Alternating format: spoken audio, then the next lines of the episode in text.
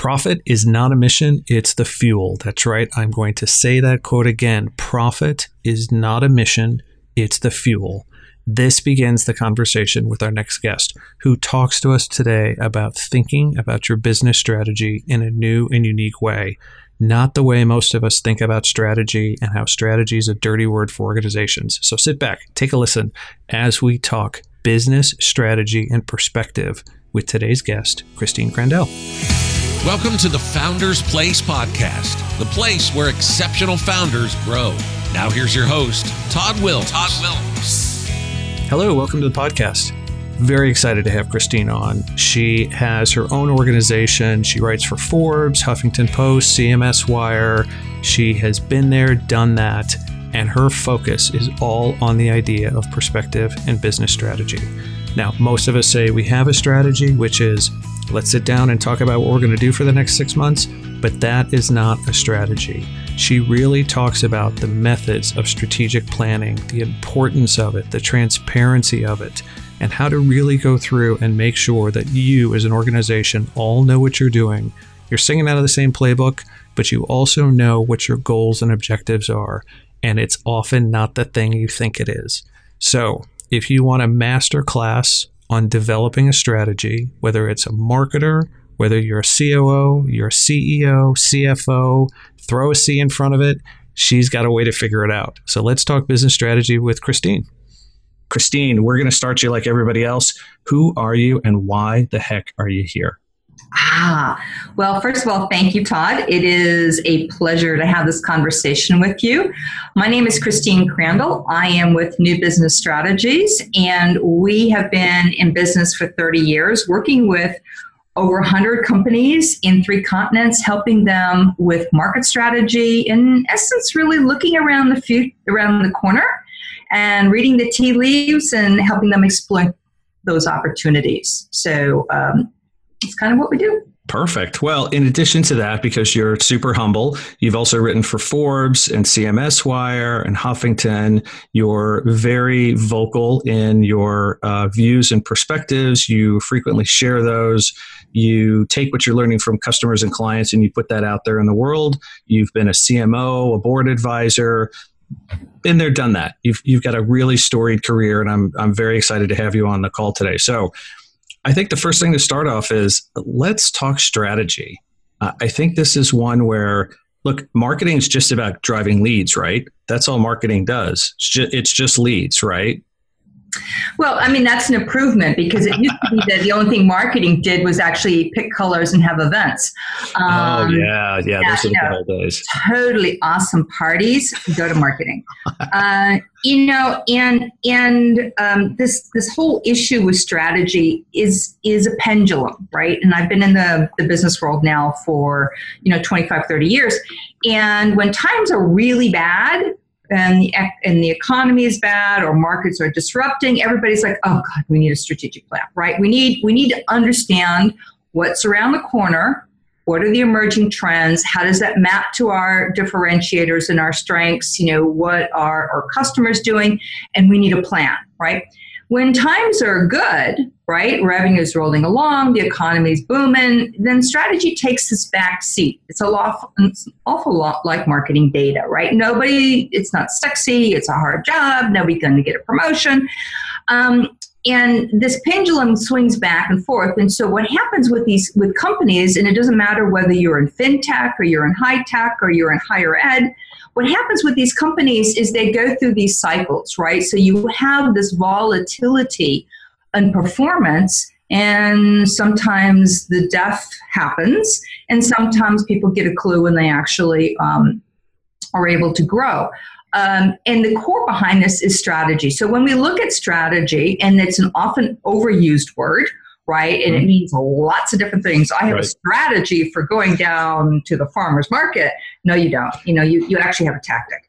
Um, so when we look at strategy, right, it's mission, it's which is why do we exist and it's not because it's here to make a profit we're actually existing for a purpose right it could be mm-hmm. to build a healthy company or it is to enable you know um, somebody else to do something in the world to achieve their objective you're there for a mission. Profit is not a mission. Profit is the fuel to enable that. You have goals. Goals are multiple years right? They span multiple years. They don't change every year. You're only going to have like five of them no more. And then you have objectives, which are measurable and time bound. And this is where most companies sort of kind of fall down on that. And then you've got strategies and tactics. And so when it, when you look at strategy, right, in that framework, right, the the idea is to is to not sit down and say in one weekend in an offsite that's typically booze filled and say, you know, what is it we're going to do next year? It really is to say much more strategically what's happening in my marketplace, right? If I'm in big data, right, or if I'm in spatial um, visual technology, then I need to look 20 years down that road. And that's the time horizon, or 10 years down that road. That's the time horizon in which you're going to start to see emerging trends. In the case of big data, we were just talking about digital agriculture. Big data is a huge driver in the transformation that's happening in digital agriculture, also called ag tech. Um, it's a, so you have to look down the road and you have to look at what are my customers doing right? What are they saying? What is their definition of, value? How are they evolving? I'll give you a, a class example. This is something that's 10 years out, but it's starting to happen today. Urban mobility. We get into cars and we drive. Well, if you're in São Paulo, you don't. You know what you do? You go and you actually do an Uber by um, helicopter, literally. Hmm. So instead of sitting in traffic for two and a half hours, right? You get on a helicopter, you and like four other people or five other people, it looks like a cab, and you're going to pay 70 bucks to go 10 minutes because you're there. You skip the traffic, right? Um, totally, totally resonates with the millennial environment, with the millennial community because it's actually greener to go do that than to go sit in your car, right? So you have to look 10 years down the road. Is, are flying helicopters going to become standard next year? No. By 2030, absolutely. So look 10 years down the road and then figure out how am I going to get there? And so when I look at strategy and in the companies we work with, it, it, takes a mindset shift to understand that this isn't about next quarter's earnings or it's not about what I'm going to do this year or what's my bonus this year or gee, let me build an app so I can have it as an exit strategy to sell it to Google that you know that is not a business strategy. It really is about how am i going to run this business right? And how am i how am i going to be smart and how am i going to be agile so that i'm there before it and i'm actually driving that marketplace instead of reacting? So we're you know right now we're in the reaction mode. If you want to see what's driving marketplace and let's take the you know the helicopters um, as an example as an example you take a look at what you know Airbus is doing with Voom, and you look at what Sikorsky is doing. I mean, they're in it for long hauls, right? Um, and there are other, lots of other examples in other industries that aren't maybe aren't quite as glamorous as helicopter, but it's there. The key is you have to plan. If you don't plan, how do you know where you're going to go? How do you know if you got there? How if you how do you know if you're going to fall off a cliff? Yeah. Strategic planning is critical. So wow, there's there's a lot there. So one, that was a great opening salvo. Like I love this idea of strategy and talking about strategy and thinking about strategy. And I'm going to take us back to the very beginning. You know, your your little quip about um, going to the farmers market, right? That's not a strategy. That's tactics. Um, I think one of the things that, and, and I've heard a couple people talk about this. Uh, the CMO of Rambus, Jerome Nadel, he talks a lot about scarcity and abundance and he talks about the modeling for both of those. And you touched on it and really talked about this. When when things are lean right when things are hard strategy then becomes almost a tactic of risk aversion.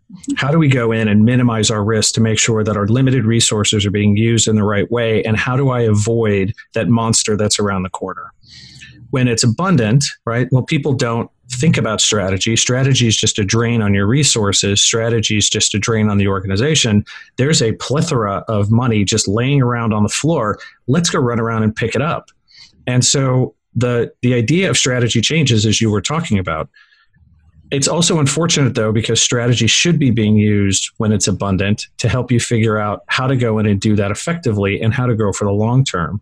So I love your views on this idea of thinking about this as a 10 year business, a 20 year business. You know, I had the opportunity to hear Jack Ma come in and talk, and he mm-hmm. talked about building a 100 year organization, one that will outlive his lifetime.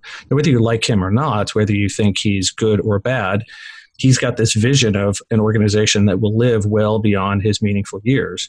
And so I like your idea of thinking about this strategically and thinking about this for the long haul. Okay, so now let's say people are on board and they're like, okay, I, I get it. Strategy, we should do it.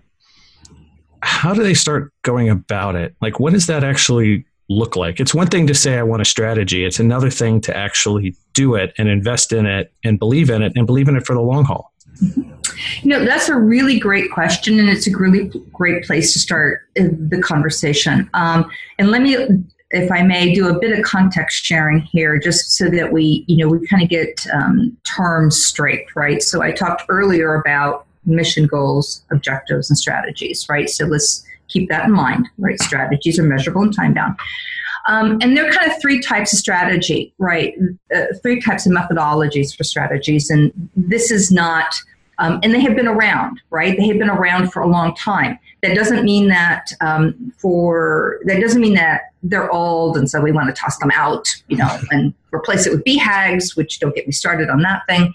But oh no, we're going to talk about BHAGs. Oh, no, don't worry. You're going to we'll make me. You're going to make me go do that. Oh, oh yep. Oh, that's awful.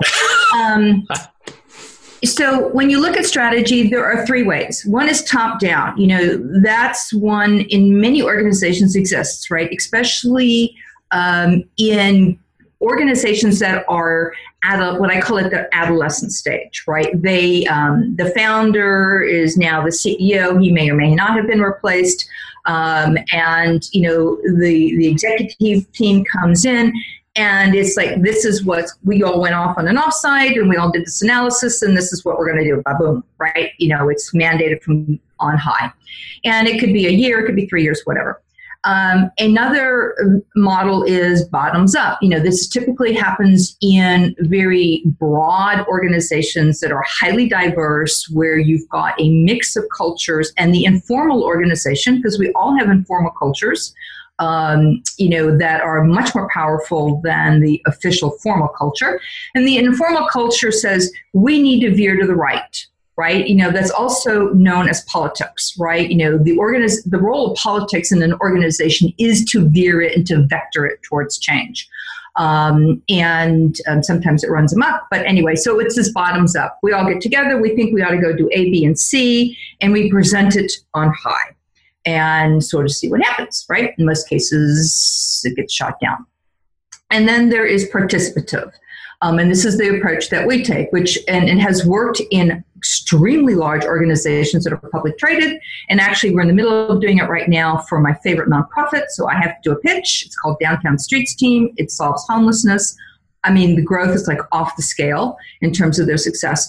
But Participa says that the management team at the top will set the goals. All right, goals are multi-year. You know, our the goal is to remove barriers um, within employers and within homeless communities in order to enable homelessness to people to be sheltered and have jobs.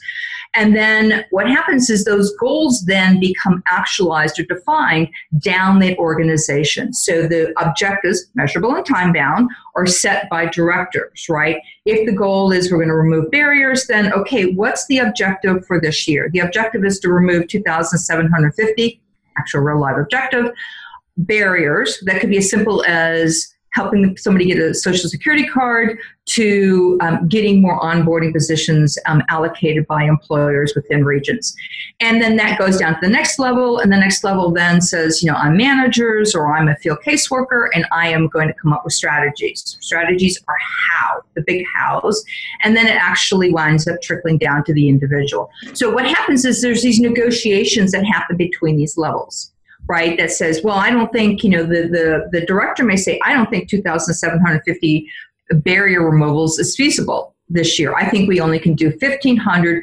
because we're lacking funding because we have you know we have all of these particular factors. And so they negotiate. What happens in that environment, and I'll get a little bit more into you know a little bit more how and how this goes, but what happens in participative is something that doesn't happen in the other modes and what typically doesn't happen in most organizations is that there is what I call dot connecting. I, you know, Lola Schmuck down in the middle of an organization in marketing or in customer service or in maintenance, I'm the janitor, right? Mm-hmm. I typically have no idea how I fit into this organization. What objectives can or strategies can I actually realize? What objectives and strategies guide my life or my, my working life? And and does it set and what are the framework for the decision because typically in most organizations and you've been in this Todd where you're basically said okay it's the year write up your kpis what you're going to do and you're like eh. you know? Yes. i don't know. What's the revenue this year? So this takes all that away.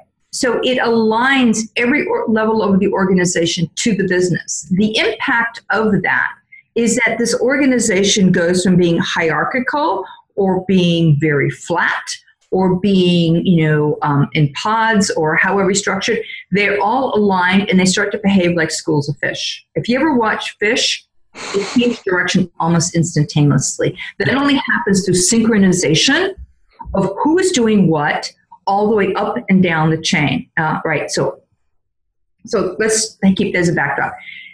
It has worked when we've worked done it with a three billion dollar REIT um, it's worked with a publicly traded company to basically double their stock price.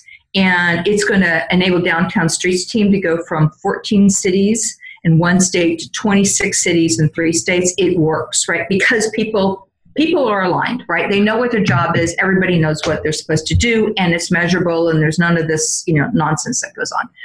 Um, but core behind that the other side of this is is what the core strategic team needs to go do whether and again it's regardless of organization size is you need to look down the road right? You know you need to go and look and say what not only is happening in my world right? If i'm in the world of let's pick a world um, if i'm in the world of uh, of i've got pet pet hospitals. Okay, let's just I'm like running through all my class.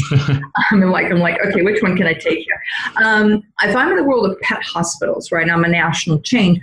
I'm going to look at what's happening in the world of pet meaning you know are people adopting pets? Are they taking pets? What's the demographics of you know the treatment of pets? You know what are the diseases that are happening in pets?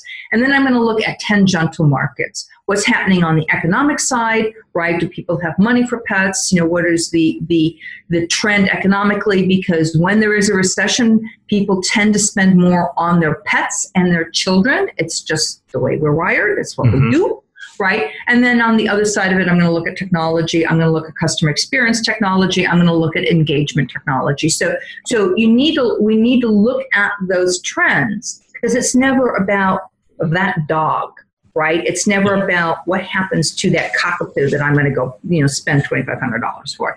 It's it's you know it really is about everything. And then basically narrowing that down or distilling it, I should say, into what are the major drivers going forward.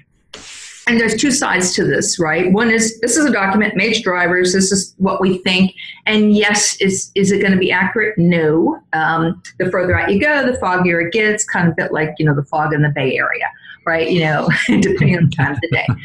Um, but then there's one other side of this that says I, I as a company or an organization am bound by my history, right? I am bound by the principles and the DNA that went into, into creating this company, right? Um, which means that when you look at companies that look to diversify dramatically um, outside of their core competencies, outside of their history, that's really, really hard, and they often yeah. fail is because they're bound by they're bound by their history.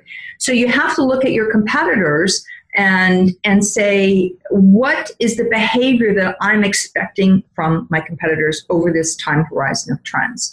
And one of the best ways to do that is something what I call chessboarding. So we've all seen what a chessboard looks like. Well, imagine if you had this chessboard of four by four, and it could be um, markets, right? Or it could be technology, it could be innovation, it could be acquisitions, whatever. We're actually talking to a company in Finland about doing it for competitive messaging, and you start plotting the movement of your of your competitors over time.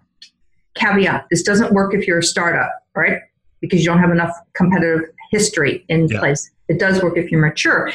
And so this chessboarding enables you to see a couple of things the personality and the movement of your competitors and the movement of the market as a whole, right? Because markets tend to move together and you'll start to see who's moving which way. And you can, with a pretty good, degree of accuracy, predict where your competitors are going to go. So that's one side of that. And then the other side of it is another thing where companies need to look at. I am going to stop here because we're getting really kind of geeky in this whole process. um, is we tend to, as human nature, we tend to only plan for what is in front of us, right?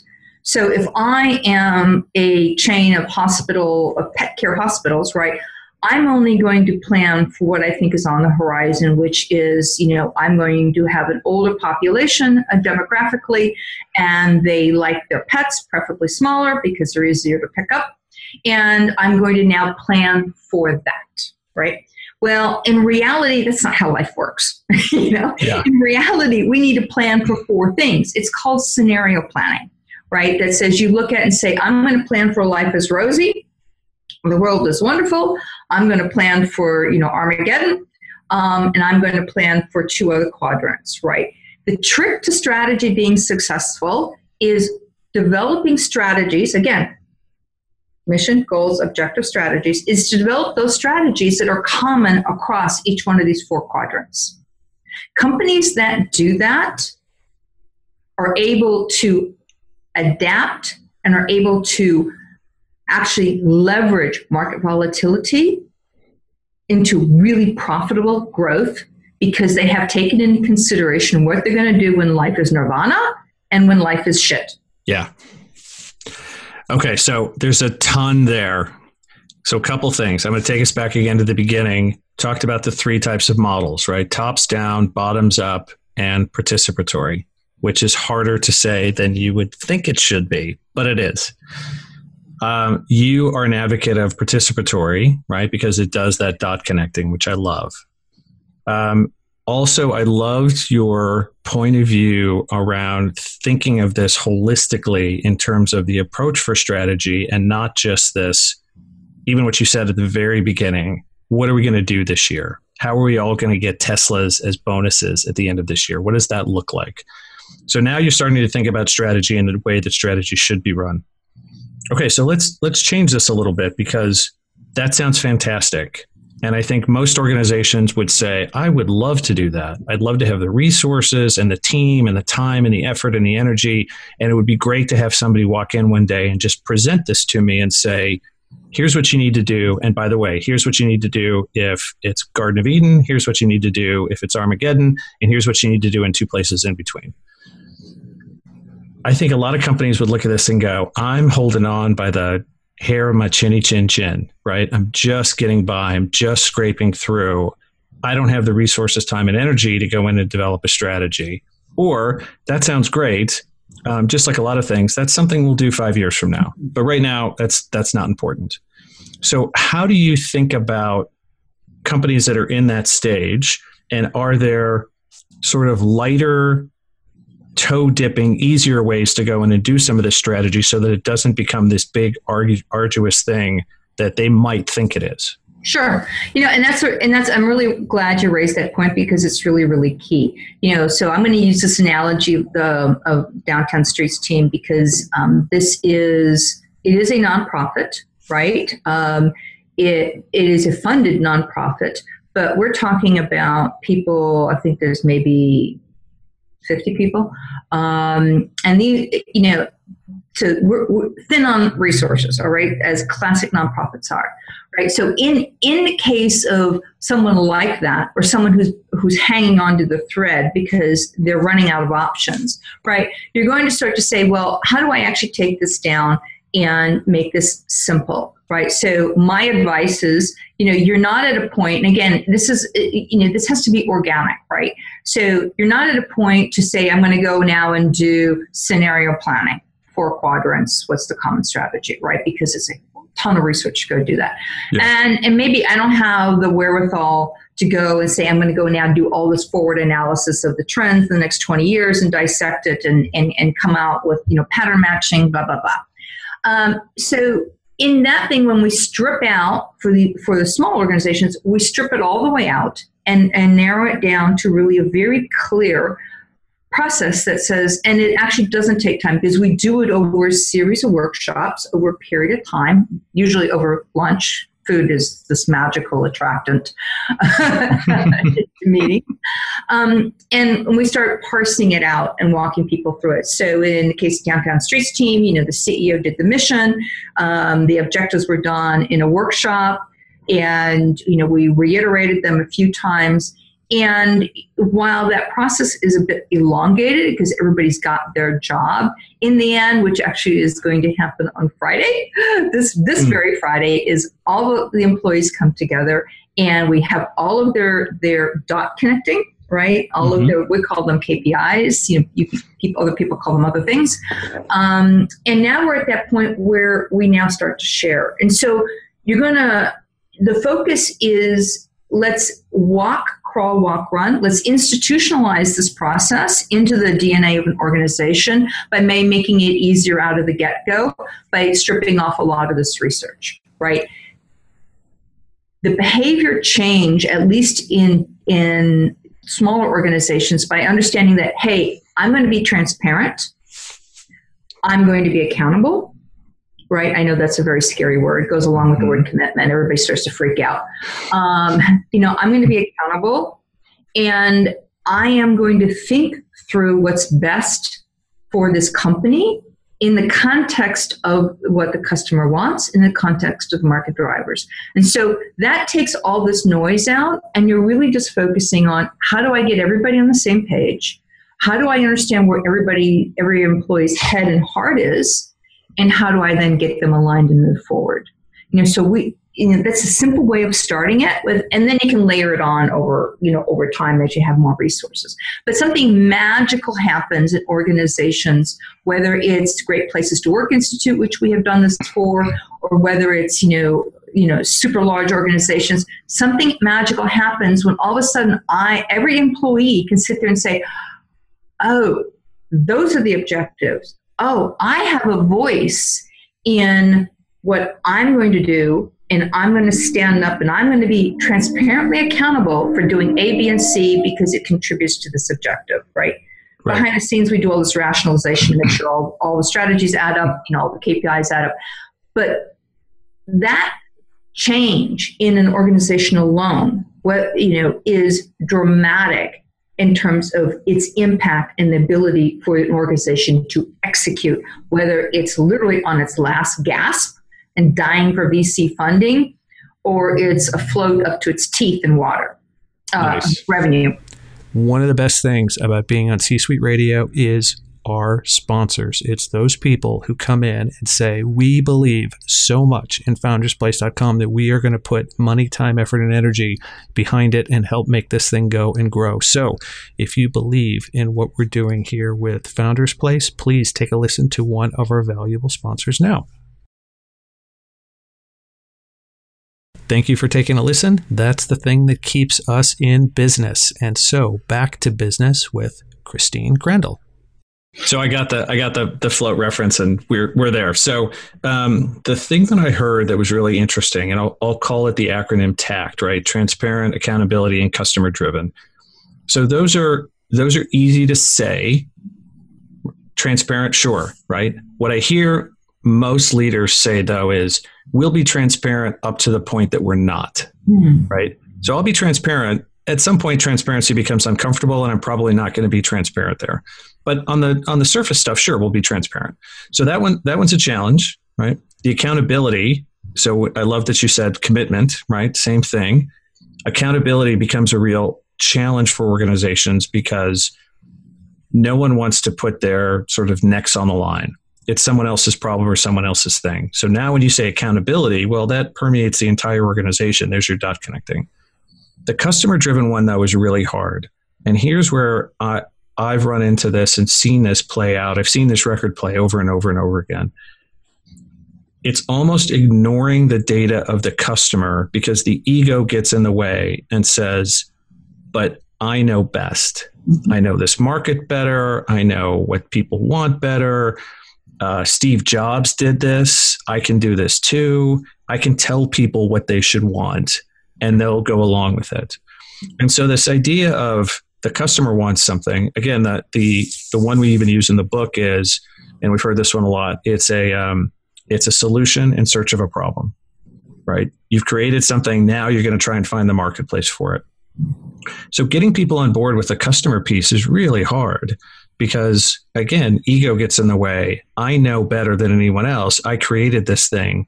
Don't tell me what the customer wants. I'll tell you what the customer wants. And so, how do you work through again, transparency, accountability, and customer driven in organizations, primarily when there's deep emotions involved involved in each three of those levers. Right. Um, and that's very, you know, that's very insightful of you to share that because it's extremely true. You know, the other side I'm an insightful guy. So let's just let's just establish that for the record. okay, Mr. Insightful Guy. um, the flip side of, of, of ego is fear right? Yeah. And, and um, you know, I, I always say, you know, even though my background is in finance and, uh, you know, have done a lot of work on my doctorate, you know, I really thought if I were going to um, be born again, okay, I would become a psychologist, a psychiatrist, because uh, I spend most of my time, you know, in people's heads. Um, it, because the flip side of it is fear, right? And so we need to understand human behavior because human, we are not rational individuals. I don't care what, you know, Adam Smith said or anybody else, you know, we're not rational. So we need to understand the irrationality of and those emotional triggers. So I want to talk about transparency. And you're absolutely right. You know, and, and this is, again, this is the ego and the fear. These are the, the two sides of the same coin. And it, it is permeated in our culture that if you are a CEO or you've got some long lofty title that you're supposed to know everything right you know you're yeah. you're you're in that slot because you have been endowed with knowledge and insight that's far superior of everybody else that's underneath you which is in essence not the case um, um, so it requires you know it requires sharing. So i'm going to give you two examples. Let's go back to downtown streets team because again it's it's probably the, the most stripped down version of, of yeah. the transparency says you know every every employee has gone in and defined defined their kpis they call them kpis um, that says this is the dot connecting right? Those kpis and we told them out of the box right? Those kpis will be made public right? Meaning that you either can post them on the drive, you know, there's lots of ways of actually going and doing it. But this notion about being transparent is that I am going to share, right? In other organizations that we worked with, worked with where we've had a little bit more time, you know, we've actually had sessions brown bagged where people will stand up and present their KPIs. This is not for the rest of the organization to say, oh, well, you know, Jane, you can't do that. I, you know, or Bill, I disagree with that. It's to say, ah, maybe I can help this individual. Ah, we're working on the same thing, but from two different angles. Maybe we should team up, right? So, this notion hmm. about changing the mindset away from I'm going to hoard it because I have fear that I'm going to be ridiculed in this organization or I'm going to be bullied or I'm going to be ostracized to being I'm going to be open and I'm going to be vulnerable in the interest of collaboration and moving forward. The other behavior that the other example I want to give you is, is someone that I have a tremendous amount of respect for is some is a, is a serial CEO called Ken Klein. Um, I've done a video with him on how to not hire jerks. it's a really fun piece. Um, but what Ken did, which struck me, is that he had, you know, the classic fishbowl office. Every day he would come in. He's a very, very insightful individual, um, and he would write his to dos, you know, on this glass wall for everyone to see. Now, granted, you're not going to write in there, I'm going to do a 20% riff, right? Yeah. Or, you know, but you're going to write in there, I need to go find a $5 million line of credit, right? And so it, it, it, you know, there's nothing that says we can't be that transparent other than it's, it's overcoming that fear. If I know, again, if I, the, you know, the receptionist knows that my CEO is going to look for a $5 million line of credit, you know, my cousin works at Silicon Valley Bank. Maybe I ought to just, you know, say something. Right? You that those things don't happen with everybody's like, you know, I'm perfect, I'm perfect, I'm cool, I'm good, I'm a dude, I'm cool, I'm bro. You know, it doesn't happen in that environment. So accountability goes to transparency. So in our process of accountability, we call we have quarterly reviews. In this methodology, they're called Hoshins um, because Hoshin, S O, sorry, H O S H I N. Um, okay. It is an adaptation to the methodology that has been created by the Japanese many, many years ago, so therefore they deserve credit for it. Uh, and what Hoshin is a quarterly call out that says, when I look at the company objectives, measurable and time bound, mm-hmm. right, and I look at individual KPIs for that quarter, I either did it, red light, uh, green light, or I didn't do it, red light. There is no yellow, right? you know, the yellow is like maybe. It doesn't mean go faster through the through, through the red light. It means maybe, right? So there's no yellow, red light, green light. Um, and so at the end of every quarter, we actually get all hands and we actually present it. So we present the aggregate objectives, red light, green light, and with it comes the explanation why did we achieve it, which is oftentimes companies never ask that question um, because God forbid we really actually want to know, um, or hmm. why did we not achieve it, which is what everybody zeroes in on, which creates the fear, right? So if we understand why we achieved this objective, we achieved it because, you know, the stars aligned and we got freaking lucky, right? Yeah. Or, you know, we were right. We understood what our customer wanted and we understood how to do that product, that product market fit and it worked. Or it didn't or and how we didn't why we didn't achieve it. We didn't achieve it because we lost that big deal right? So we couldn't fund it. So let's be clear right? Let's be clear why we did this for everybody. Um, and then it goes down to the individual level. Again depending upon the organization right and the culture of the organization i've had clients where every quarter the employees within their teams will actually do a call out this is my red light, this is my green light for what my KPIs are, and this is why I achieved it, and this is why I didn't achieve it. And so you hear stories about, I achieved this because I worked 60 hours a week. I can't do this next quarter. It's killing me. Right. So, yeah. so you start to, un- to surface the, the hmm. real issues that drive the organization, not that fluffy crap that, you know, that everybody um, uh, shares with. So that's accountability. You know and let me tell you out of the box and i i see this every single time. As soon as we start to introduce this people self will self-select themselves out. And that's fine because those are folks that don't buy into this that don't want to be accountable. I call them seat warmers. You know they come in and they warm the seat. Very nice and cozy all day long. But you know where's the, you know where's the beef um, and so they will select themselves out and that's fine that's fine. It happens. It's better that way. It's better for everybody involved. So we enable them to depart with grace and with respect and dignity. So that's the accountability side, right? And it works. All of a sudden, everybody gets zero lasered in, lasered in focused on their KPIs, and all this noise about the bullshit and the politics and all the crap that goes on in an organization starts to dissipate ever so much mm-hmm. because you don't have time for it. You don't have time to plot how you're going to do, you know, Joe in because you're looking at your KPIs going, crap, I'm behind schedule. Um, and so then the third point is customer driven, right? In the case of Ken Klein, what Ken did, which I thought was absolutely remarkable, is that he had his key strategic customers join with him on a quarterly basis and they talked about the business. Did they have stock in this business? No. They were customers, right?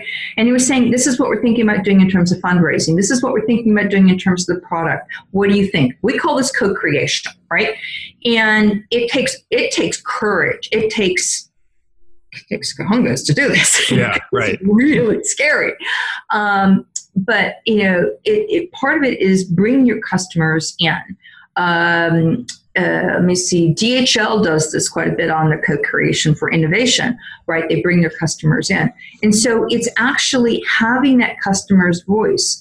The, the, the beef that I have with the whole customer experience thing, and, and I'm in this as well, but is that we don't listen to the customers, right? You know, we think we're going to plan the journey for the customers and then we wonder why it doesn't work. Um, is, and again, it's that flip side of ego and fear the fear is if I ask my customer what they want, I am just going to get, you know, reamed out. Well, uh, nine times out of 10, that's not the case. Nine times out of 10, that customer really wants to help you. But people don't know how to have those conversations, right? So it has to happen at all levels. Um, and have that as being a primary input. And again, it has to be the strategic customers from which you wish to get your revenue in the future, right? You know, so let's be really clear on who we're talking to.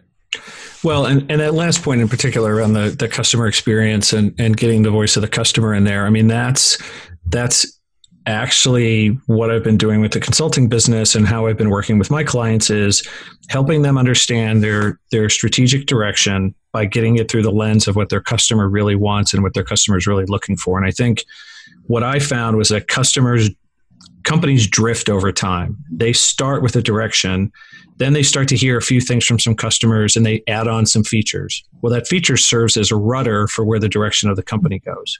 And so now the product is leading the company. You don't have a strategy, and suddenly you're heading sort due north. And the next thing you know, you wake up and you find that you're kind of northwest, right? North by northwest. You're going in a slightly different direction. It's been gradual. You've suddenly ended up in this place, and then you're disconnected from your customer. And so this opportunity to sit down and true up with what is it your customers really looking for? What does the market really want? Are you drifting away from that? Are you heading toward it? What's the direction you should be going? And how do you then true that up? That's where I've spent a lot of my time talking to customers. And so we resonate on the same types of things. Okay, so before I forget, and I know you're not going to like this, and I apologize up front, but let's talk let's talk BHAGs. Because oh. you, you, I know, I know. You had such a strong reaction to that term. So we don't have to spend a lot of time on this, but I'd love to get your what's your problem with BHAGs? I think I know the answer, but let's hear it. Oh, okay. Well, I'm going to throw o- OKRs into that mix. Sure. Um, so, Explain OKRs for people that don't know the acronym. Um, you know, it's um, objective key. I, I, you know, it's, I had such a revulsion when I read it in the Harvard Business Review. I can't even tell you what it stands for. Um, I can what, tell you what, what it does, and I yeah. can tell you that I just like, I just like lit up and said, I need to go, I need to go to the gym because I'm just going to be glued. Um, so let's start off the BHAG, right? Yeah. In in in pop culture, it sounds, it makes sense, right? You know, BHAG is big, hairy, audacious goal yeah, you know, I'm going to wake up in the morning and I'm an entrepreneur or I'm a new CEO or I'm a new VP of marketing or I'm, you know, I'm a new product manager. I got this big, hairy, audacious goal. I'm going to go change the world. You know, that is fine as a motivator, right? That is fine as this is you know my north star or my rosetta stone. This is where we're going to go. We, are just going to we're going to change the world right? And i've seen ceos um, there's a ceo who's phenomenal with this and his name is peter jackson um, of just using it as a motivating factor. Bhags are not operational right? That says if my goal is i'm going to change the future of work which is basically what peter jackson is doing right now mm-hmm. you know you're like uh, uh, okay where's the we're, yeah. we're, we're the plan, okay? Right. Um, it is not a planning methodology, right? It is simply a motivating tool. It's a poster for all intents and purposes. And so companies, you know, you, you and again, this is the lazy part of organizations. Um, and you can be an entrepreneur working 80 hours a week and you still can be lazy because you're not focused on the right things. Um, and this is where well, I, my goal is I'm going to change the world, or my goal is I'm going to, you know, redefine the future of work. But unless you have an operationalized strategy that says who's going to do what by when, you ain't going to get there, right? And so this is my issue with BHAGs. And so I hear venture capitalists start talking about it, and I'm like, oh man, dude, are you serious? Do your limited partners know that you're talking about this? You're crazy, you know, because it's there's no there there. It's just a motivational point. Um, and OKRs, and what OKRs do is collapse um, in this in the planning process is collapsing KPIs with the, the, the process of um, in the participative planning process of, of, we use of strategies and tactics. And the idea is well we're going to just short circuit the whole process. We're just going to collapse them together. And we're going to say you know these are kind of my kpis these are my big initiatives that i'm going to go do. Well and i'm like wait a minute. You know your kpis enable the realization of your initiatives. You can't just collapse these things together and just call it a day right? Because yeah. the frame isn't there so, um, and this is the, this is you know this is what I call the short circuiting that happens when we are flush with revenue and we are flush with you know with opportunities. I don't know who it was, but somebody says you know revenue um, hides many ills, and it's very very true, right? um, so we have to be very careful that uh, of taking something that just comes out in in pop media or even if it's in an esteemed magazine such as the Harvard Business Review, which is very good, and just say, you know, wait a minute, time out. Let me think about this, and let me think about how I would operationalize this. And does this actually make sense for my organization? Well, and I love the thing you were talking about with the the BHAGs in particular, because I do hear and I see this as it moves from motivator, right? The poster that you have up with right next to it is the kitten hanging from a tree that says "Hang in there," right? Your BHAG should be right next to that. Um, it moves from that to the almost like the goals and objectives for the organization for the year. And it becomes this thing where people say, well, we should go hit our BHAG. Okay, great again, I love your point of let's make this a motivator. Let's make this the thing that you want to do when you wake up in the morning. I want to change the world. I want to change this piece of the world. I want to change people's perspective on this piece of the world. But what you really should be doing are what are the tactics that go into those things and what's measurable, time bound, and what's our objectives based on those. And I think that's the step that gets skipped with most people in most organizations. They just throw out this BHAG and they're like, okay, go get that and and then people flounder right trying to find their way to that and everyone has a different way of doing it. And so now you've got instead of an organization moving like that school of fish you've got different people moving in different directions bumping into each other trying to figure out how to get to that BHAG. Todd you nailed it. You you absolutely nailed it. And and you know the thing is it's it's sort of uh, you know companies can avoid this you know it's this is not they can avoid cr- getting in getting in front of themselves and tripping over themselves by just stepping back and saying let's have a little bit of structure when we look at the future right? Yeah. it doesn't have to be a lot of structure right? But let's have a little bit of structure. And it's okay. You know, there there's a whole other psychological thing that sits underneath it because you know BHAGs are just you know great and they're they're vague and and they're you know aspirational and they're wonderful. And then we get into this whole thing where we have a culture now where accountability and transparency and all of that stuff is is um, is a challenge within our within our corporate cultures right? It it comes from um, years of, of not having very strong leaders. I mean, when I started my career, and I'm sure with you as well, you know, you we were in organizations where you were taught to hire, how to fire, you know, how to plan, how to, you know, you, we were we were taught how to do these things, right? That doesn't exist in organizations nowadays, whether they be small, or whether they be large. Um, there is this, well, you know, if you don't know how to do something, you know, let's, you're going to go out and look at it on Google um, or you're going to go read the multitude of books that are printed because it's somebody's marketing technique, of which some books are absolutely extraordinary and some of them, you know, you know, could use some work. Um, and so there isn't this mechanism in place within organizations that says I am now going to teach skills, soft skills, leadership and managerial skills to um, you know to to my employees as part of building an organization. You're not doing it for them in order to help their career. It's a byproduct. You're doing it to help and grow your organization. And that doesn't exist, right? So, so there might be some kind of leadership training, and I use that word quite loosely because leadership and managing are two entirely different things. Um, or you ship somebody off to their annual you know conference that they go to, which is usually also a boondoggle in, in perfectly warm tropical places um, with nice pools. Um, so, you know, we, we, we lost that. And we lost that, you know, back in, um, when most of this workplace wasn't even born. we lost that back in the 90s, Yeah. right? When we started, you know, going down the road that we are now.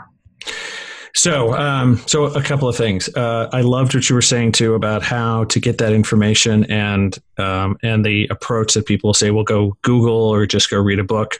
Um, and I would be remiss without saying that the only book that you should be reading is the book called Beyond Product, which Absolutely. was released on May seventh and is now available in your local favorite bookstore. Okay. So, aside from the obvious plug, um, I'm going to recap a little bit about what we talked about because this this was such a fascinating conversation. And one of the things that I was um, trying very hard to not do was to jump in because I love just giving you the runway to talk about strategy and your passion for strategy.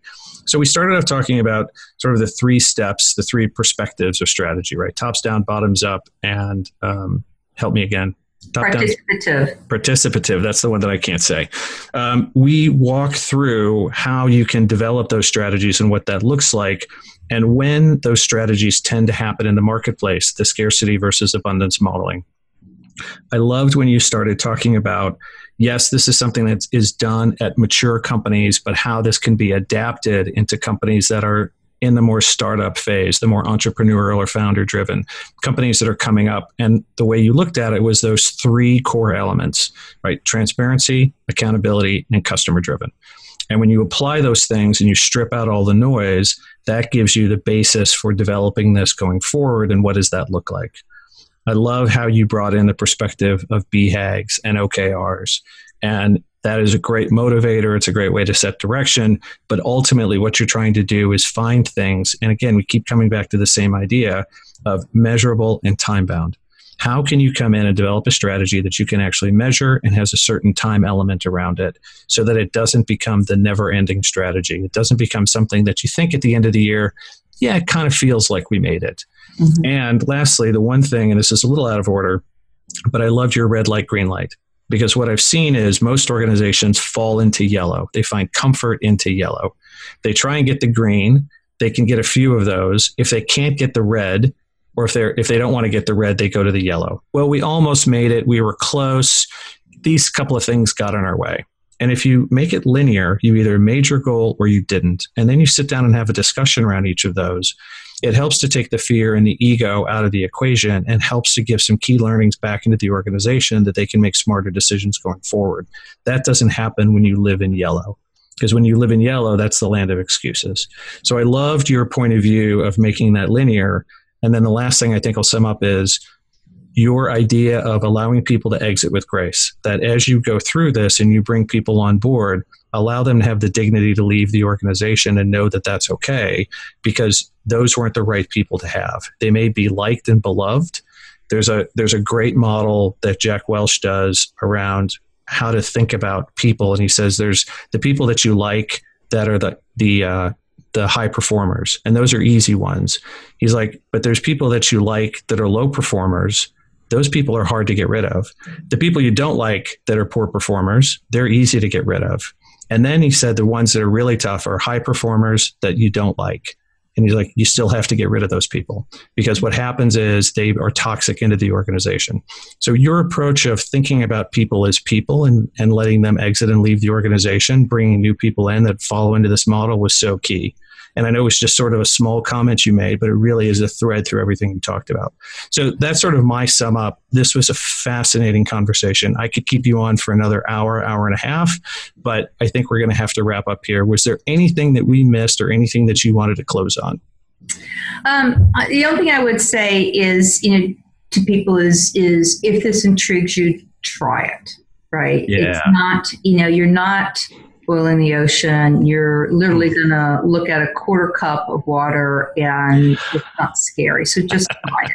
And the other is you have to buy Todd's book because it's key to this process. Of course. oh, this is why I love you. We need to have you back on so you can plug my book again. Thank you so much for for hopping on. This is a, a topic that I think people go strategy. Oh, row, row, row. we need strategy. We got to have strategy. But I don't think people really think about it and think about it in the right way. And you've put a framework around this that um, moves people into some tactics and direction that they can take, and also demystifies it and takes some of the fear out of it. So thank you for um, sharing your wisdom and experience and bringing this on board. And, and, I'm so glad we got to have this conversation. So hope to have you back at another time. And um, and I am going to ask people to follow you. What's the easiest way that people can connect with you? What's the method of of your um, your wisdom?